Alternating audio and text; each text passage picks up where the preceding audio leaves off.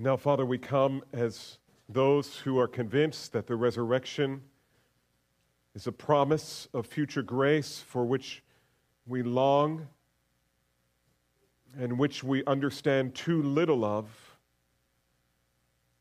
And we long for you to teach us, to fill us with your truth, and to so move in our hearts by your truth that we would see the need to make changes in our lives that are appropriate to the doctrine of the resurrection. Oh, Father, speak to us today. Give us eyes to see our own lives and hearts that are sensitive to your Spirit as you move in our midst and in us as individuals. May you be glorified in the holiness, the holy joy that I trust will result in our meditating on these things. And so we ask you, Father, to do a wonderful work in our lives this morning as a result of listening to the truth of your word. Protect us from error, I pray, Lord, and fill us with the truth, fill us with your Spirit, and with the desire to minister to one another sacrificially.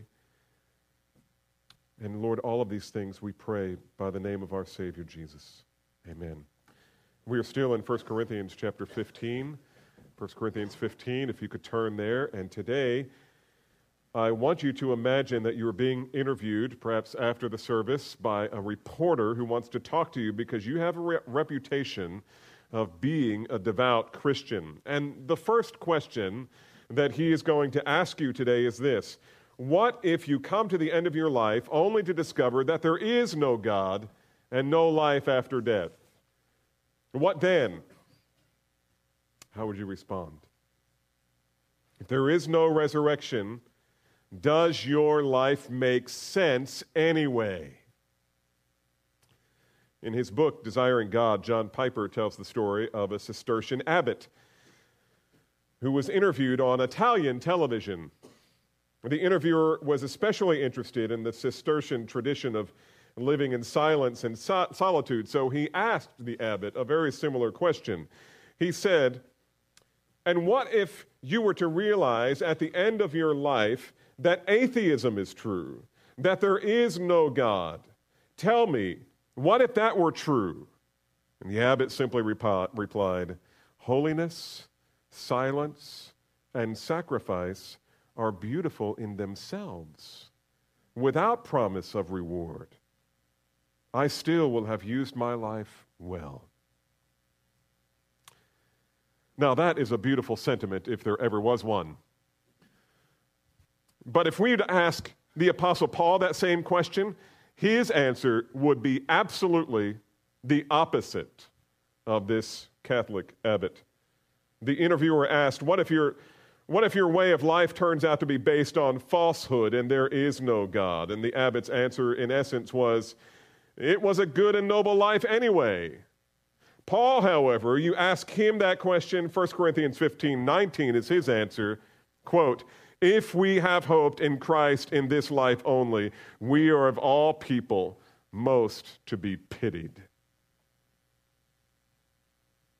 Why was there such a massive gulf? Why was there such a massive difference of response between the abbot and the Apostle Paul? Was it not because the promise of resurrection caused Paul to make decisions about how he would live his life that made no sense apart from the resurrection?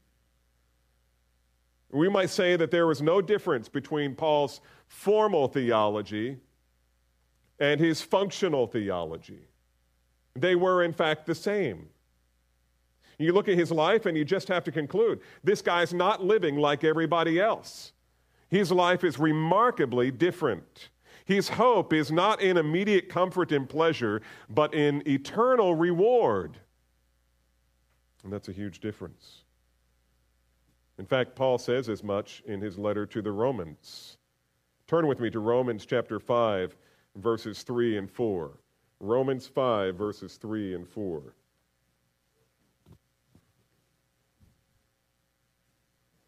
What was the object of his hope? Paul's belief in the resurrection is explains the way he lived. Romans 5, 3 through 4. He says, and not only this, but we also exalt in our tribulations, knowing that tribulation brings about perseverance, and perseverance, proven character, and proven character, what? Hope. And hope does not disappoint because the love of God has been poured out within our hearts through the Holy Spirit who has been given to us. We exalt in our tribulations. We are not afraid to suffer. We don't shy away from suffering for Christ's sake. Why? Because our hope is not in this life. It's not in this life. By contrast, the lack of belief in the resurrection explains the lives of the members of Corinth, how they lived in a way that was practically indistinguishable from the way the people in their community, the unbelievers in their community, lived. Their lives, the believers' lives in the church, the professing believers in the church, and the people in the world around them, practically no distinction between the way they lived their lives. In our text today, Paul explains the futility of religious devotion and sacrifice if there is no resurrection.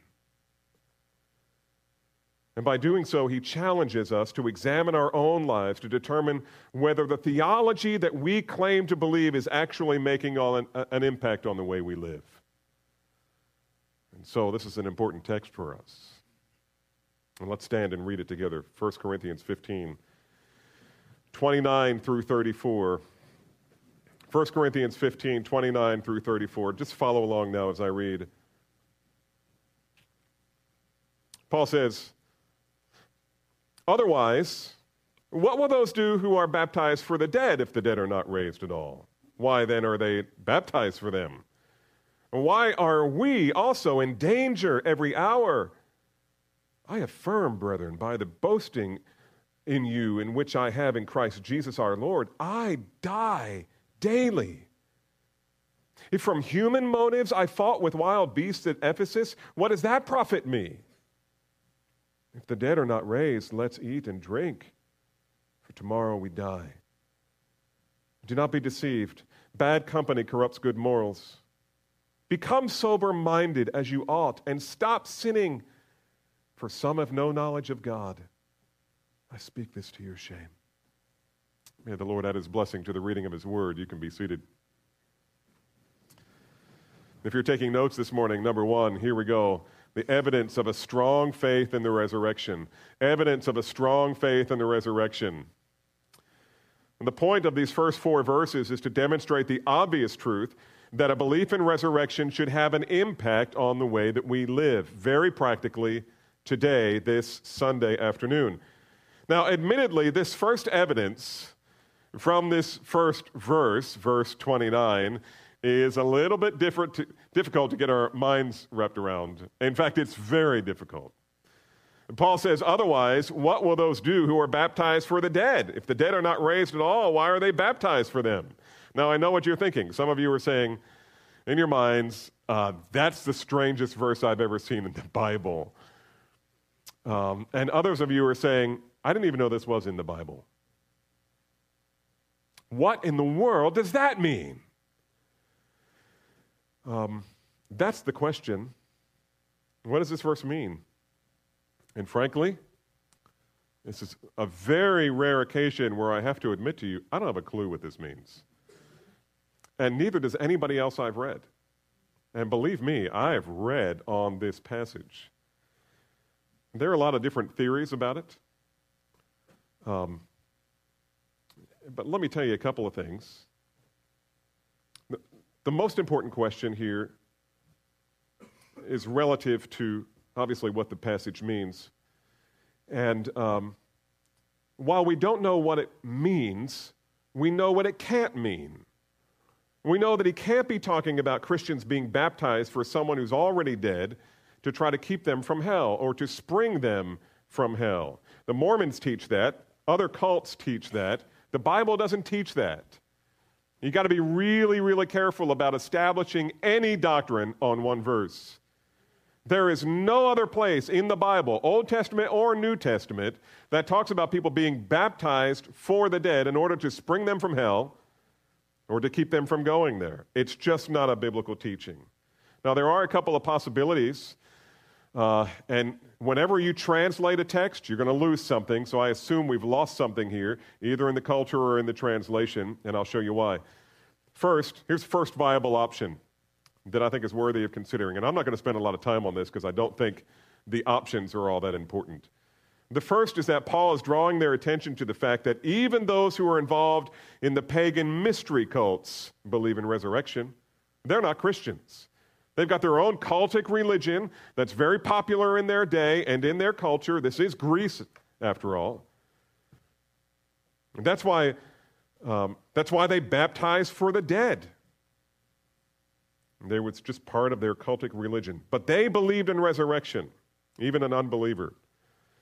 The second option that many conservative scholars embrace is the idea that Paul is referring to people who have become Christians because of the testimony of those who have died. In other words, the person who has died, they are the dead person. And it's interesting that Paul does talk about believers who are asleep in this passage, those who are asleep or who have died before us. So this may be what they're talking about, what he's talking about, that those who have died before us, some of them, their testimony was so compelling and a desire to be where they are or follow their example was so strong that some were coming to faith in Christ as a result of their testimony. I've known people like this. My grandfather, I'll talk about him later, my grandfather was the godliest man I ever have known in my life, I think.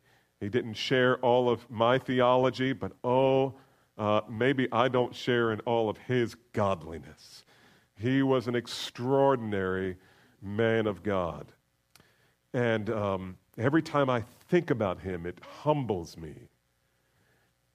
But he died when I was a teenager. And I tell you, his testimony was so compelling. He lived out his faith in the resurrection, his faith in the gospel, so compellingly that I couldn't help but take seriously the gospel that he proclaimed. And so some think that because the word for the dead can just as relevant or just as acceptably be or correctly be translated because of the dead, same word, that it may very well be that Paul is talking about people who have gotten saved as because of the influence of people who have already passed on to heaven, and that's what he's referring to. In either case, however, the point stands on its own, namely this, that whatever the reason that these people were being baptized, ultimately they're being baptized because they believe in the resurrection. Whether these are pagans who are practicing out there their pagan form of understanding of the resurrection, or if these are people who are coming to faith as a result of those who have already died. In both cases, they are being baptized because of the teaching of the resurrection. And that's the point. And I'm not sure if either of these two interpretations hit the mark, but it's clear that Paul's trying to awaken the Corinthians to the reality of resurrection and the fact that when one truly believes in the resurrection, there will be practical consequences in the choices that we make and in the way we live. If we really believe in the resurrection, it'll show in our lives. The reason these people were being baptized was because they believed in resurrection. In this case, you might say their functional theology and their formal theology were consistent. They lived out their formal theology. And here's the problem in Corinth. They said, we believe Jesus rose again from the dead. And Paul is saying, then why don't you live like it? Why is there a disconnect between your formal theology and your functional theology? And what about us? Obviously, we would agree that the doctrine of the resurrection is true. That's our formal theology. We all believe that, right? But how does that work out in practice? How does our belief that after we die, we'll face judgment, receive reward, spend eternity in fellowship with Christ and with one another and with those who have gone on before, how do those promises affect the way we live now? Do they have any effect? Does it affect the way we raise our children? The values we teach them, the ambitions that we encourage in them, and the kind of education that we will give them? And does it affect the way we relate to the opposite sex in the workplace, or how we invest our money and our time? Does it impact our leisure and hobby and entertainment choices, or the way we choose to dress? Does it drive us to read the scriptures, pray without ceasing, share the gospel treasure with our lost acquaintances? What effect does the resurrection have on your life? That's Paul's question. And let me just insert here that disciplines like this should not be motivated by some artificial legalistic standard, but rather by joyful faith in the gospel's promise of resurrection. All of this is about the gospel. All of this is about the gospel. We know that because Paul says in verse 1, here we are starting in verse 29, it's been several weeks since we were at verse 1, but look at what he says. Now I make known to you, brethren, the gospel which I preached to you. This is the heart of the gospel. The promise of resurrection is at the heart of the gospel.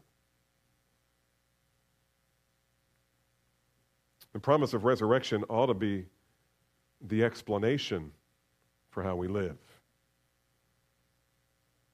It certainly did for the Apostle Paul. And notice his question in verses 30 and 31. Verse 30, he says, "Why are we also in danger every hour?" You understand that question? What he's saying is, why does it make sense that we willingly live in danger, we apostles, and his comrades who were traveling with him? How does that make sense that we would live in danger every hour if there is no resurrection? I affirm, brother, by the boasting in you which I have in Christ Jesus our Lord, I die daily. The promise of resurrection ought to be the explanation for how we live. Paul's saying, because of the resurrection, I take up my cross daily and follow Christ. Hardly a day goes by when myself and my companions do not expect to be seized and led to execution. I mean, that wasn't the case all the time, but there were stretches of time in different cities where he went and he fully expected he would be thrown into jail or beheaded, which he eventually was, tradition tells us. This was so critical to Paul's theology. He wasn't living for today. He was living in today, but he was living for tomorrow. And this is the way he expected believers to live. Let me give you some examples of this. Turn back with me to Romans 8. This is the great 8, as the Puritans called it. Such a monumental text in the New Testament. In the middle of this monumental book, the New Testament. And listen to what he says, beginning with verse 31. What shall we say to those things, to these things? If God is for us, who can be against us? Now, look for hints of his resurrection theology. If God is for us, who can be against us? He who did not spare his own son, but delivered him up for us all, how will he not also with him freely give us all things? Who will bring a charge against God's elect? God is the one who justifies. Who's the one who condemns? Christ Jesus is he who died. Here we go. Yes, rather, who was raised, who is at the right hand of God, who intercedes for us. Who will separate us from the love of Christ? Will tribulation or distress or persecution or famine? And notice, this is how Paul lived.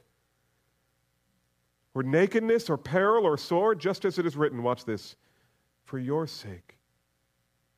We are being put to death all day long. We are considered sheep to be slaughtered. You know, I never understood that text until I started learning about modern-day martyrs. I'll never forget the first time I read that more Christians have died for their faith in Christ in the 20th century than what? Previous century? No. Than all of the previous centuries of church history combined. There aren't less people dying for their faith. There are far more dying for their faith than when Paul wrote this. We don't feel it because it's not us. But it was for Paul, and it was for those who believed Paul's message, which he received from Jesus, the gospel.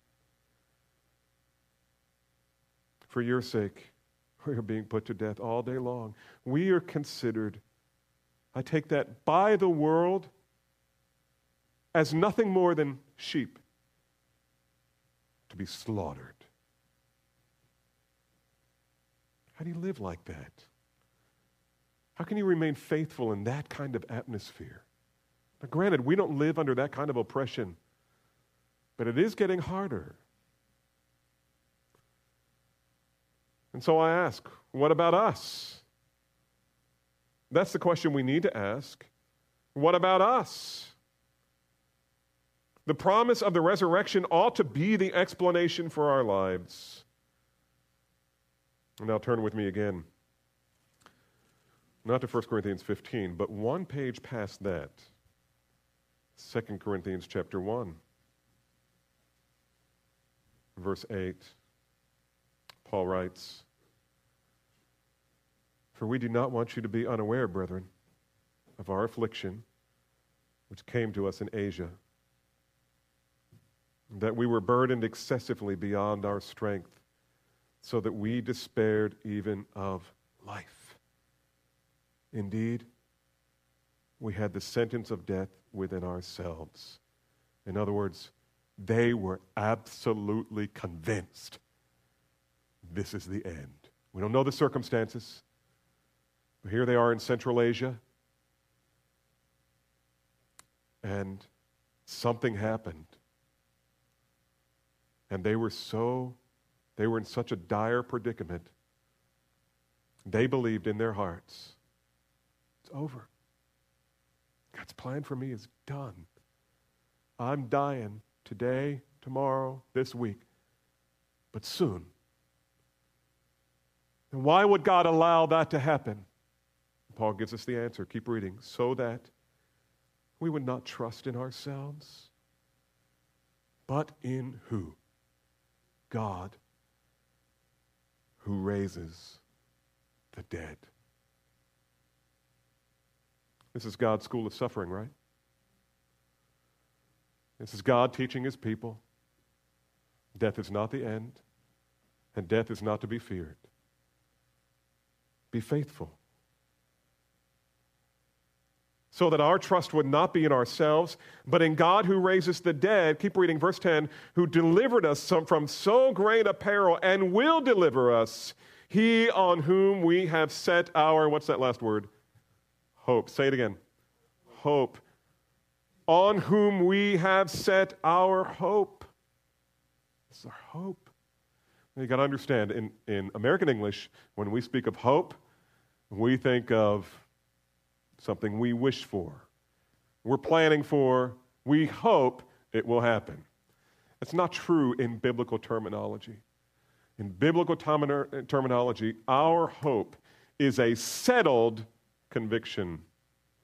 Our hope is a settled conviction, not because I believe it so much, but because God has promised it. Therefore, it is settled.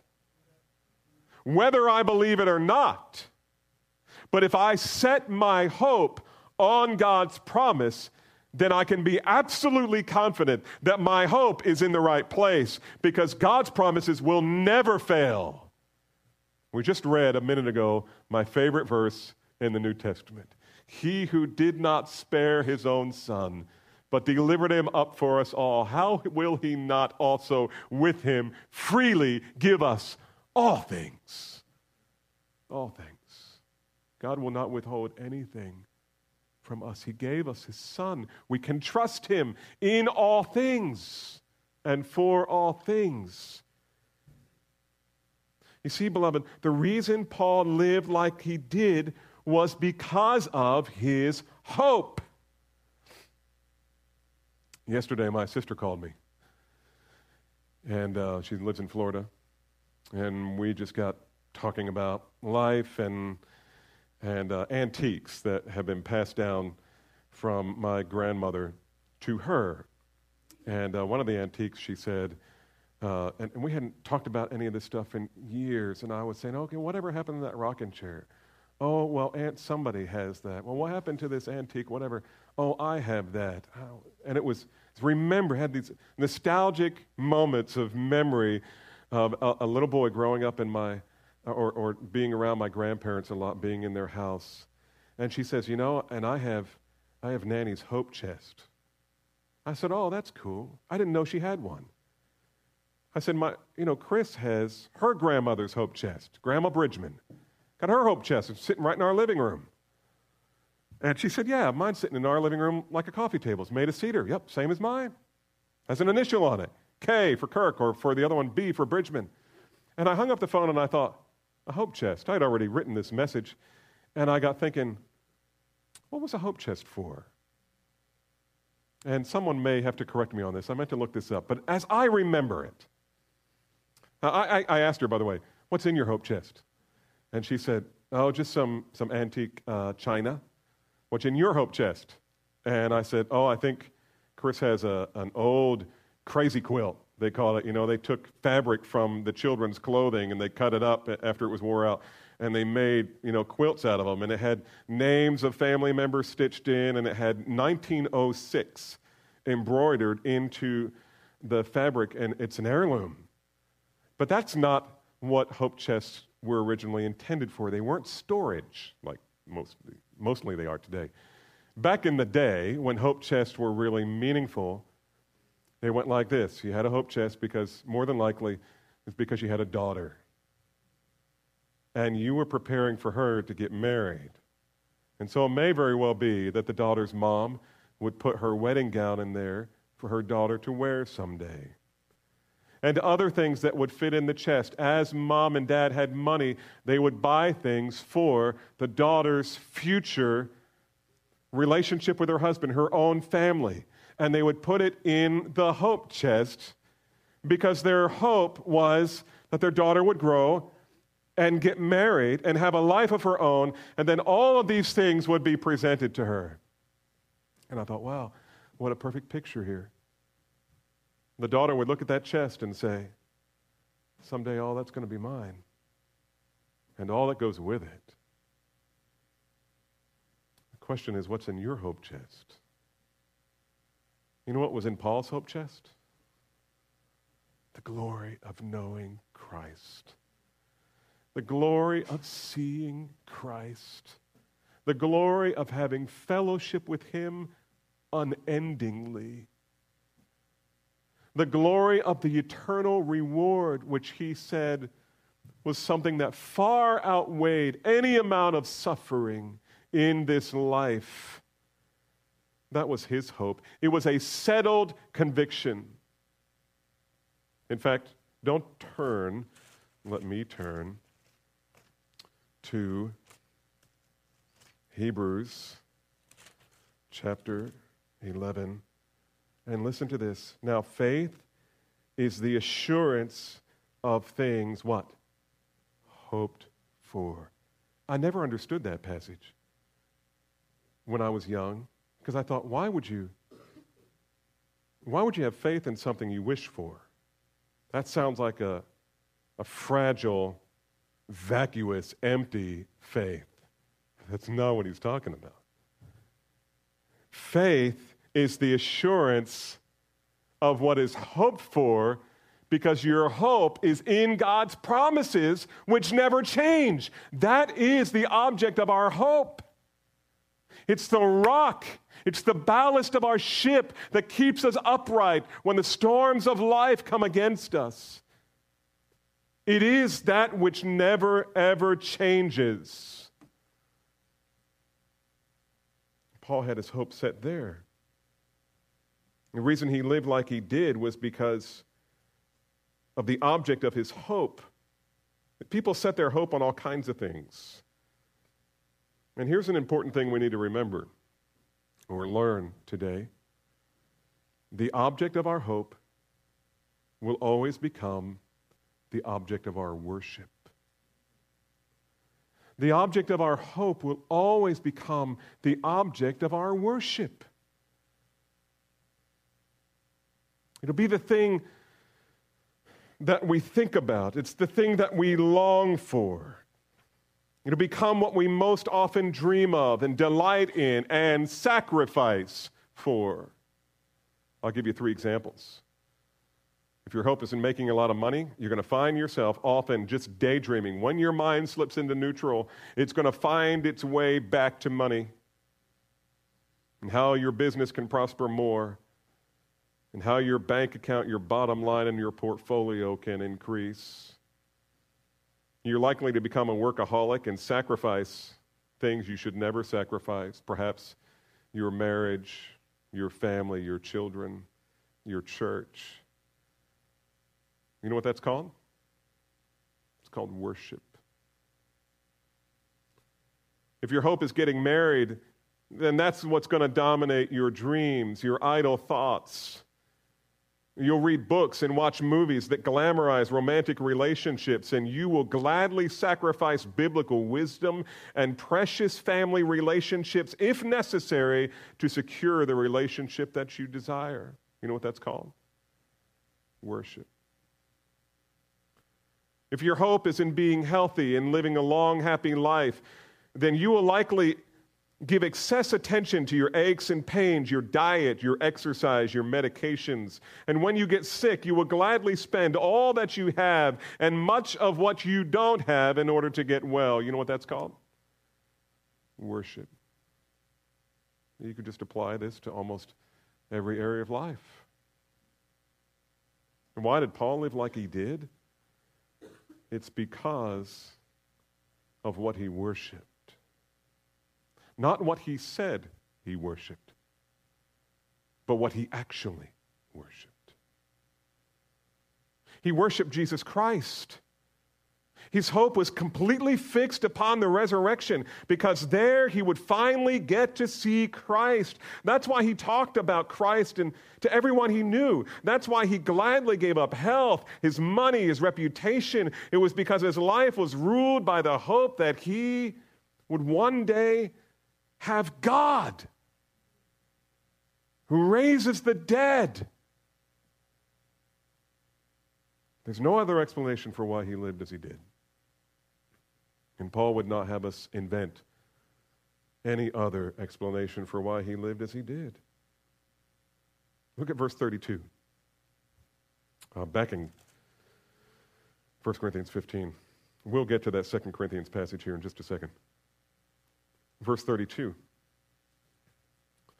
If from human motives, or if from human desires, or if from human ambitions, if from human motives I fought with wild beasts in Ephesus, what did it profit me?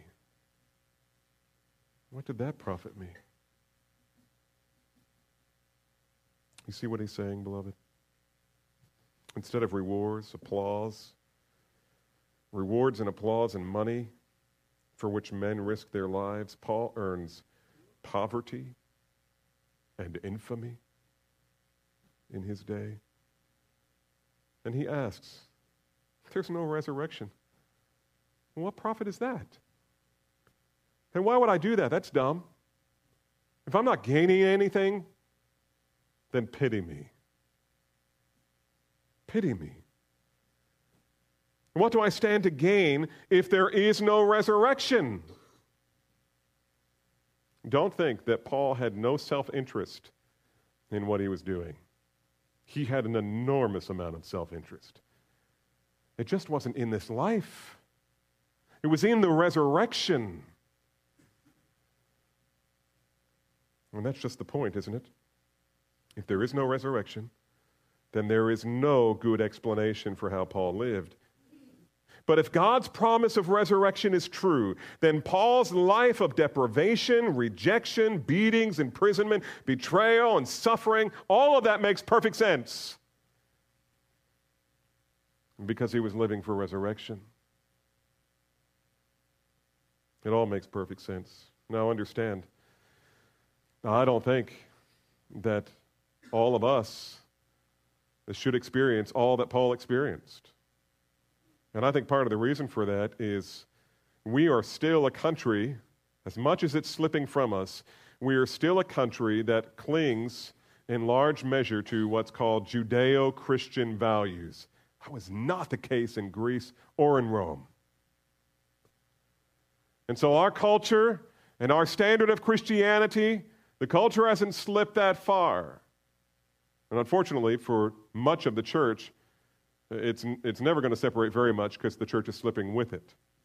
And pray God that that's not true of us. But right now, the difference between the church or the way Christians should live, and especially here in the South, the way unbelievers live, there's a fairly close correlation, close enough, in fact, that one of the difficulties of evangelism here is that everybody thinks they're a Christian. I mean, after all, we have Christian values. We don't cheat, we don't smoke, we don't chew, you know all of that about, But in Paul's day, that wasn't the case. Beatings, imprisonment, that was commonplace for him. And that may not be commonplace for us, but listen, there are going to be moments this week when you will have to make a decision.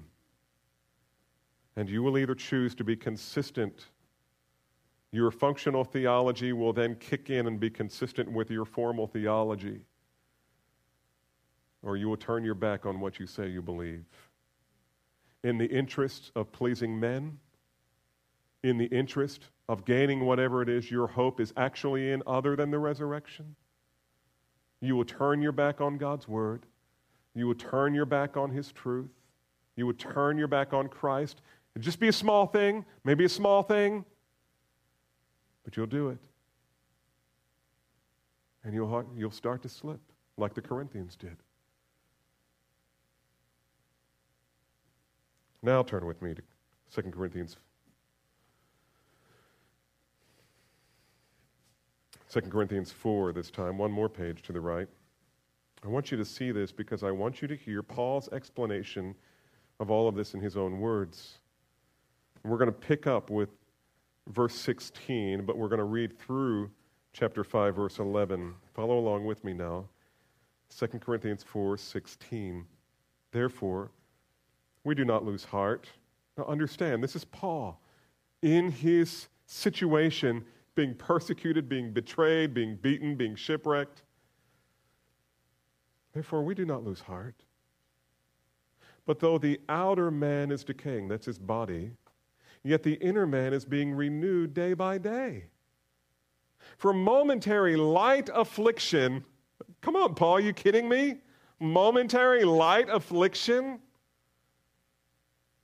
For momentary light affliction is producing for us an eternal weight of glory far beyond all comparison, while we look not at the things which are seen, but at the things which are not seen. For the things which are seen are temporal, but the things which are not seen are eternal. For we know that if the earthly tent, that's his body, which is our house, is torn down, that is, if we are killed, we have a building from God, a house not made with hands, eternal, in the heavens. That's resurrection. For indeed, in this house we groan, longing to be clothed with our dwelling from heaven, inasmuch as we, having put it on, will not be found naked. For indeed, while we are in this tent, we groan, being burdened because we do not want to be unclothed, but to be clothed so that what is mortal will be swallowed up by life. Now he who prepared us for this very purpose is God, who gave to us the Spirit as a pledge. You know what that means? As down payment on the promise, so that you will know that your hope is secure.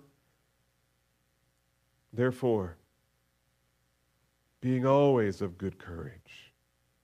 Really? Even when people are mad at you? Even when people say you're some kind of religious fanatic? Even when people say, get out of my face, why do you people keep coming downtown and interrupting our dinner? Or our plans to party tonight? And we answer, we just want to tell you about Christ. Therefore, being always of good courage, and knowing that while we are at home in the body, we are absent from the Lord, for we walk by faith, not by sight. We are of good courage, I say, and prefer rather to be absent from the body and to be at home with the Lord. Therefore, we also have as our ambition, whether at home or absent, to be pleasing to the Lord. You know what that means? Whether I'm in this earthly body or whether I'm in heaven, the ambition is the same. I want to please the Lord. For we must all appear before the judgment seat of Christ, so that each one may be recompensed for his deeds in the body according to what he has done, whether good or bad. Therefore, knowing the fear of the Lord, we persuade men, but we are made manifest to God, and I hope that we are made manifest also in your conscience. There's Paul's explanation for why he lives the way he does. You see, I see two things here. The motivation for Paul relative to resurrection, number one, there is an eternal weight of glory reserved for me that is going to make all of my suffering look like nothing. I'm going to be so glad I was faithful on that day because of the reward. It was like this.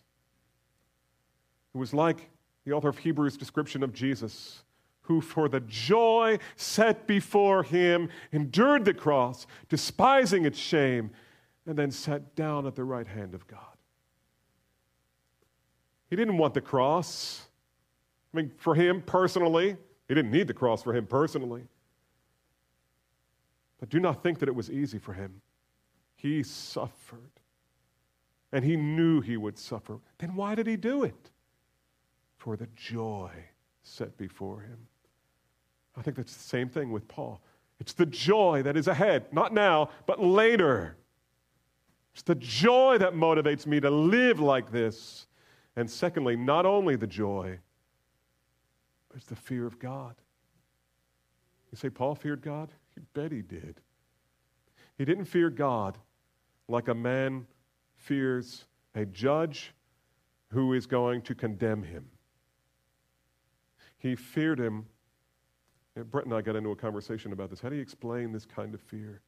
Best I could come up with was, if you ever get a chance, the space shuttle's not launching anymore, but if you could get down to Cape Canaveral for whatever their next launch is and get a ticket and just be there to watch that rocket, this massive thing, the explosion, the fire, the rumbling of the ground. And though you will not fear that it's going to kill you, you will fear. And that's why you're there. Because it is awesome. That term should be used for things, only things that are awesome. God is the ultimate awesome. And he knows that one day his deeds are all going to be weighed. And so let's keep in balance, beloved. What is the motivation for a holy life?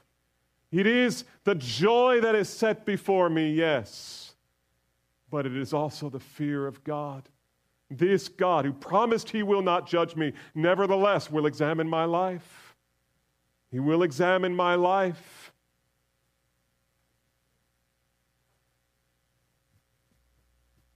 This is why Paul lived like he did.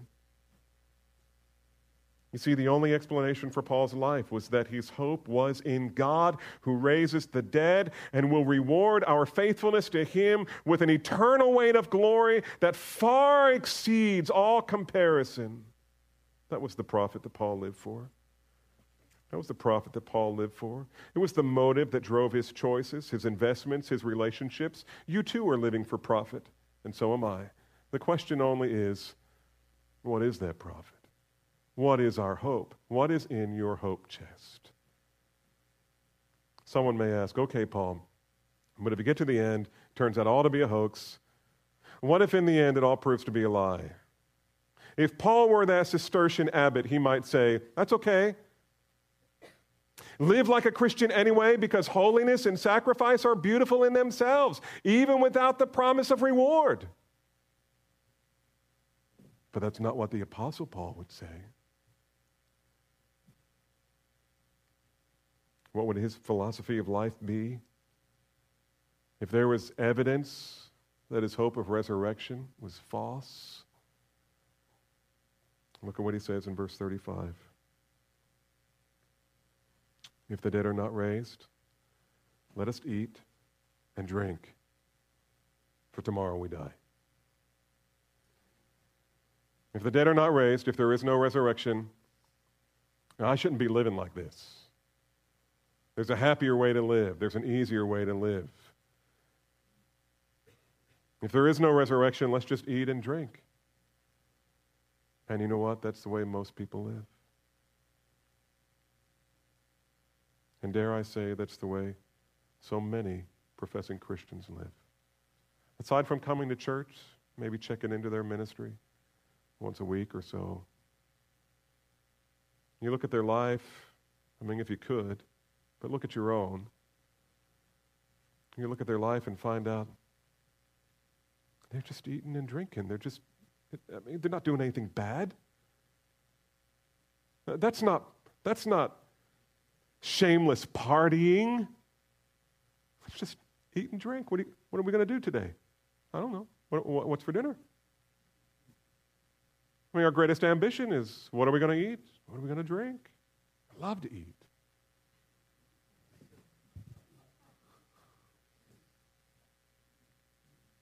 By the way, did you notice that phrase in your Bible is in a different typeface than the rest of the text? There's a reason for that. It's because this is a quotation from the Old Testament. It always piques my interest when I see that. And so I tracked it down. It comes from Isaiah 22. Verses 12 and 13. You've got to have some context here. The chapter 22 of Isaiah, God had been calling his people to grieve and mourn over their sin and to return to the Lord because they had drifted from him. But they were unresponsive. And so the prophet writes, Isaiah 22:12, therefore, in that day the Lord God of hosts called you to weeping and to wailing, to the shaving of the head and to wearing sackcloth. Instead, there is gaiety and gladness, the killing of cattle and the slaughtering of sheep, eating of meat and drinking of wine. Let us eat and drink, for tomorrow we die. This is Isaiah quoting those people. That was their slogan. Let us eat. We hear what the Lord is saying. We hear the call of repentance. The prophet is driving us crazy with this call to repentance. Judgment is coming. So how do we respond? Let's just eat and drink. Let's have a party.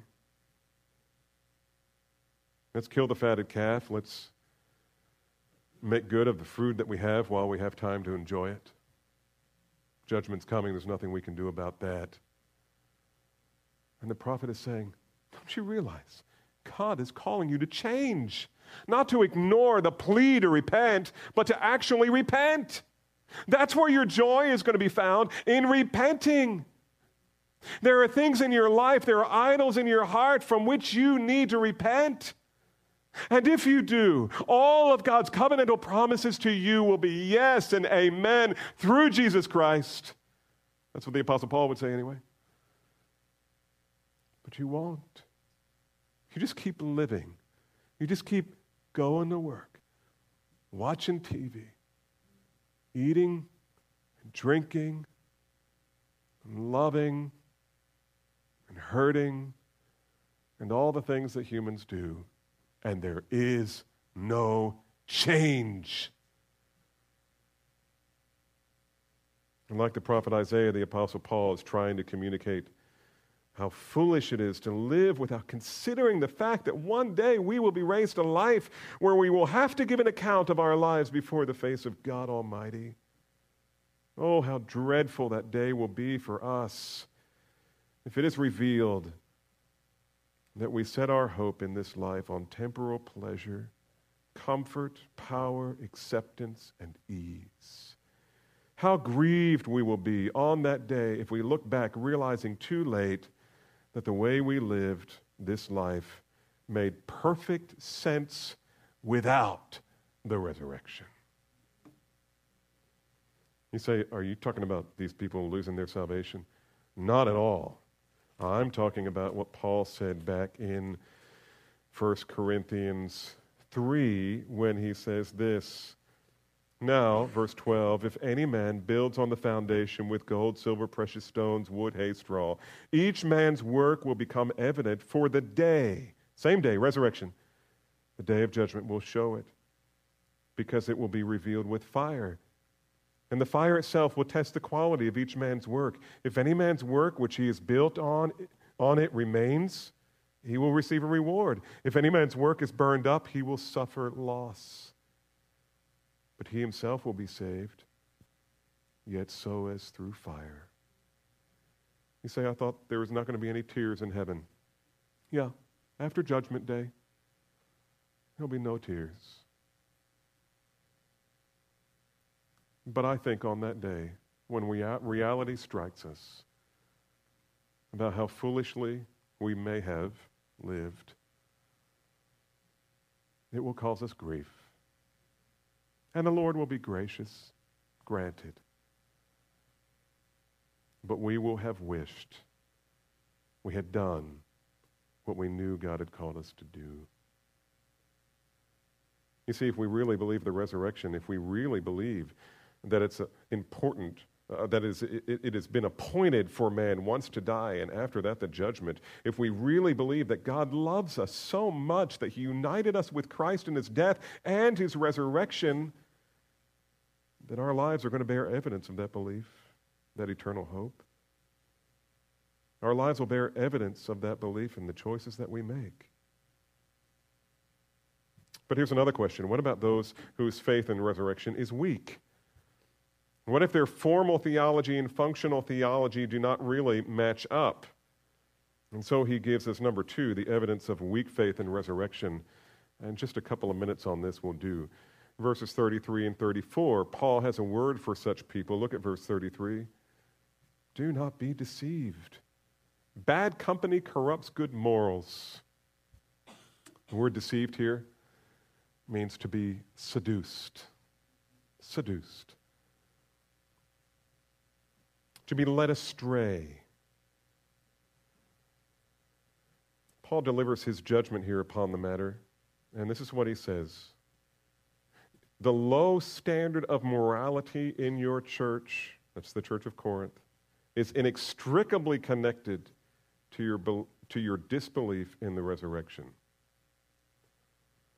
The fact that you have a weak understanding of the resurrection, and there were some, verse 12 says, how do some among you say there is no resurrection? Paul saying, the reason I'm having to deal with the immorality in the church is because of this. You don't believe there's going to be a resurrection. Some of you say you do. Some of you say that there isn't any resurrection, so we don't have to worry about it. In either case, the equation produces the same results. The reason there's immorality among you, the reason that some of you men are dabbling with pornography this week is because you don't really believe in resurrection. You don't really, in that moment of choice, that choice to click or to not click, is not governed by the promise of resurrection. You're just living for the moment.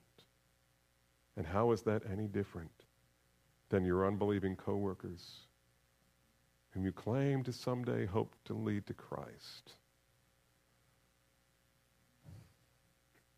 If we really believe the resurrection promise, if we really long to please Christ, serve Christ, worship Christ, and one day see Christ with our own eyes, it will change the way we live. In a number of significant ways, there will be a marked difference between the way we live and the way our unbelieving friends and coworkers live. There will be some things that they say, oh, I'll never do that. Maybe like go to church, read their Bible, knock on people's door, I don't know. And you'll say, but I love to do those things. And there are other things that they say, you know what we love to do? We love to do this, that, and the other. Come to the bar with us tonight. We're going to go hang out. I mean, we're on a business trip. I mean, what happens in Vegas stays in Vegas, right? Come with us. And you're going to say, no. The things I used to love, I now hate. And the reason I hate them, and the reason I love other things that you hate, is because of Jesus Christ and the promise of resurrection in him. It'll have a difference. It'll make a difference. And here's the thing, beloved, if we are not intentionally limiting how much of the world we let into our homes via our computers, iPods, phones, television, whatever, books, then we're failing to hear Paul's warning. Here it is. Bad company corrupts good morals. Some of the brothers in Corinth were failing to sift the world's philosophy through the grid of Scripture. They were being seduced into believing things that were inconsistent with a biblical worldview. And their tolerance of immorality, their divisiveness, and their inappropriate use of Christian liberty was evidence of it. Paul's prescription? I love Paul. Sometimes he's not gentle, apostle, meek, and mild. Sometimes he doesn't follow all of the nank prescriptions on how to bring truth to bear on people. Here's what he says. Sober up and stop sinning. Thank you, Paul. That was gentle and compassionate. I think Paul would say this is not a time for gentleness and compassion. Sober up. Become sober-minded and stop sinning. He wanted them to understand this was not a liberty issue. This is a sin issue. Sober up. Paul was speaking as to drunken men sleeping under the seduction of sensualism, hedonism, and intellectual pride. I would dare say those are three things that men and women struggle with in Fort Worth, Texas, same as they did in Corinth, just different vehicles for getting there.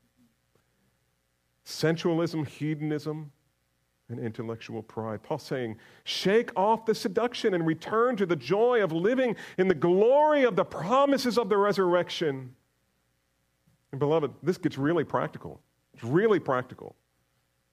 Paul is warning that. Here's three things. Paul's warning that a weak belief in resurrection will open our lives to the seduction of worldliness. Secondly, a weak belief in resurrection will tempt us to justify sin. And thirdly, a weak belief in resurrection will hinder our knowledge of God. You know why? Because the people who are seducing us don't know him, and we like them. Paul says there's no excuse for that in the Christian life.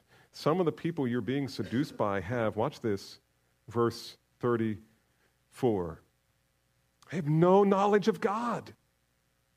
Stop sinning, for some have no knowledge of God. Who's the some he's referring to? I believe he's referring to the people who are seducing them. They have no knowledge of God. I speak this to your shame.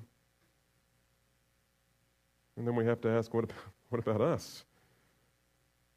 You want to get real practical? What are our favorite movies? Our favorite actors, singers, musicians, sports heroes, talk radio hosts, politicians. And you fill in the blank. Here's the thing. Many of them don't know God. Why are you following them? Why are you pushing them to the fore? Why do you spend so much more time with them than you do with God's word, God's people, with God himself? Many of them don't know God. Should we enjoy being under their influence? Are there some changes that need to be made in how we live? And so let's ask ourselves the question, shall we? Can my life be explained apart from the promise of resurrection?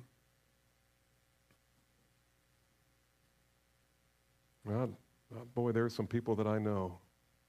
When I look at them and the way they live, I think, God, make me more like that. Cause me to love Jesus like they love Jesus.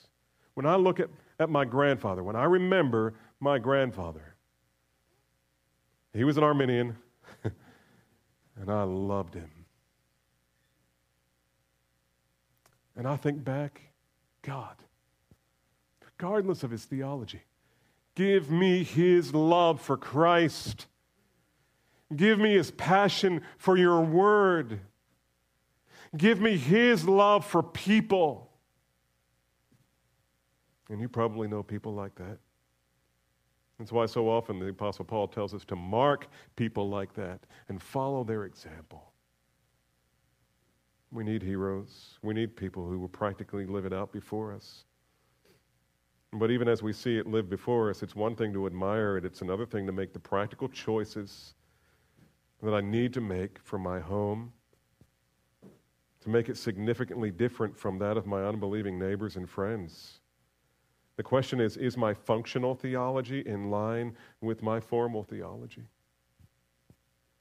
What practical changes does God want me to implement in my life in light of the promise that one day the Lord himself will descend from heaven with a shout and with the voice of the archangel and the trumpet blast of God, and the dead in Christ will rise first? Then we who are alive and remain will be caught up together with them in the clouds to meet the Lord in the air. So then we shall always be with the Lord.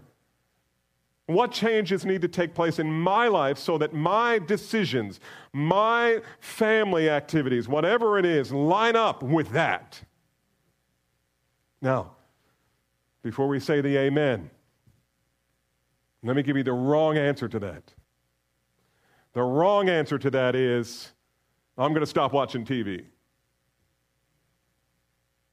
Now, that may need to happen, but that should not be your first answer. Your first answer is, God, tomorrow morning, I'm clearing my calendar, or I'm getting up early, way early, because we need to talk. God, I don't love you like I once did. I don't read your word and delight in it like I once did. I don't talk to other people about it like I once did, because I have allowed other seductive influences to draw me away.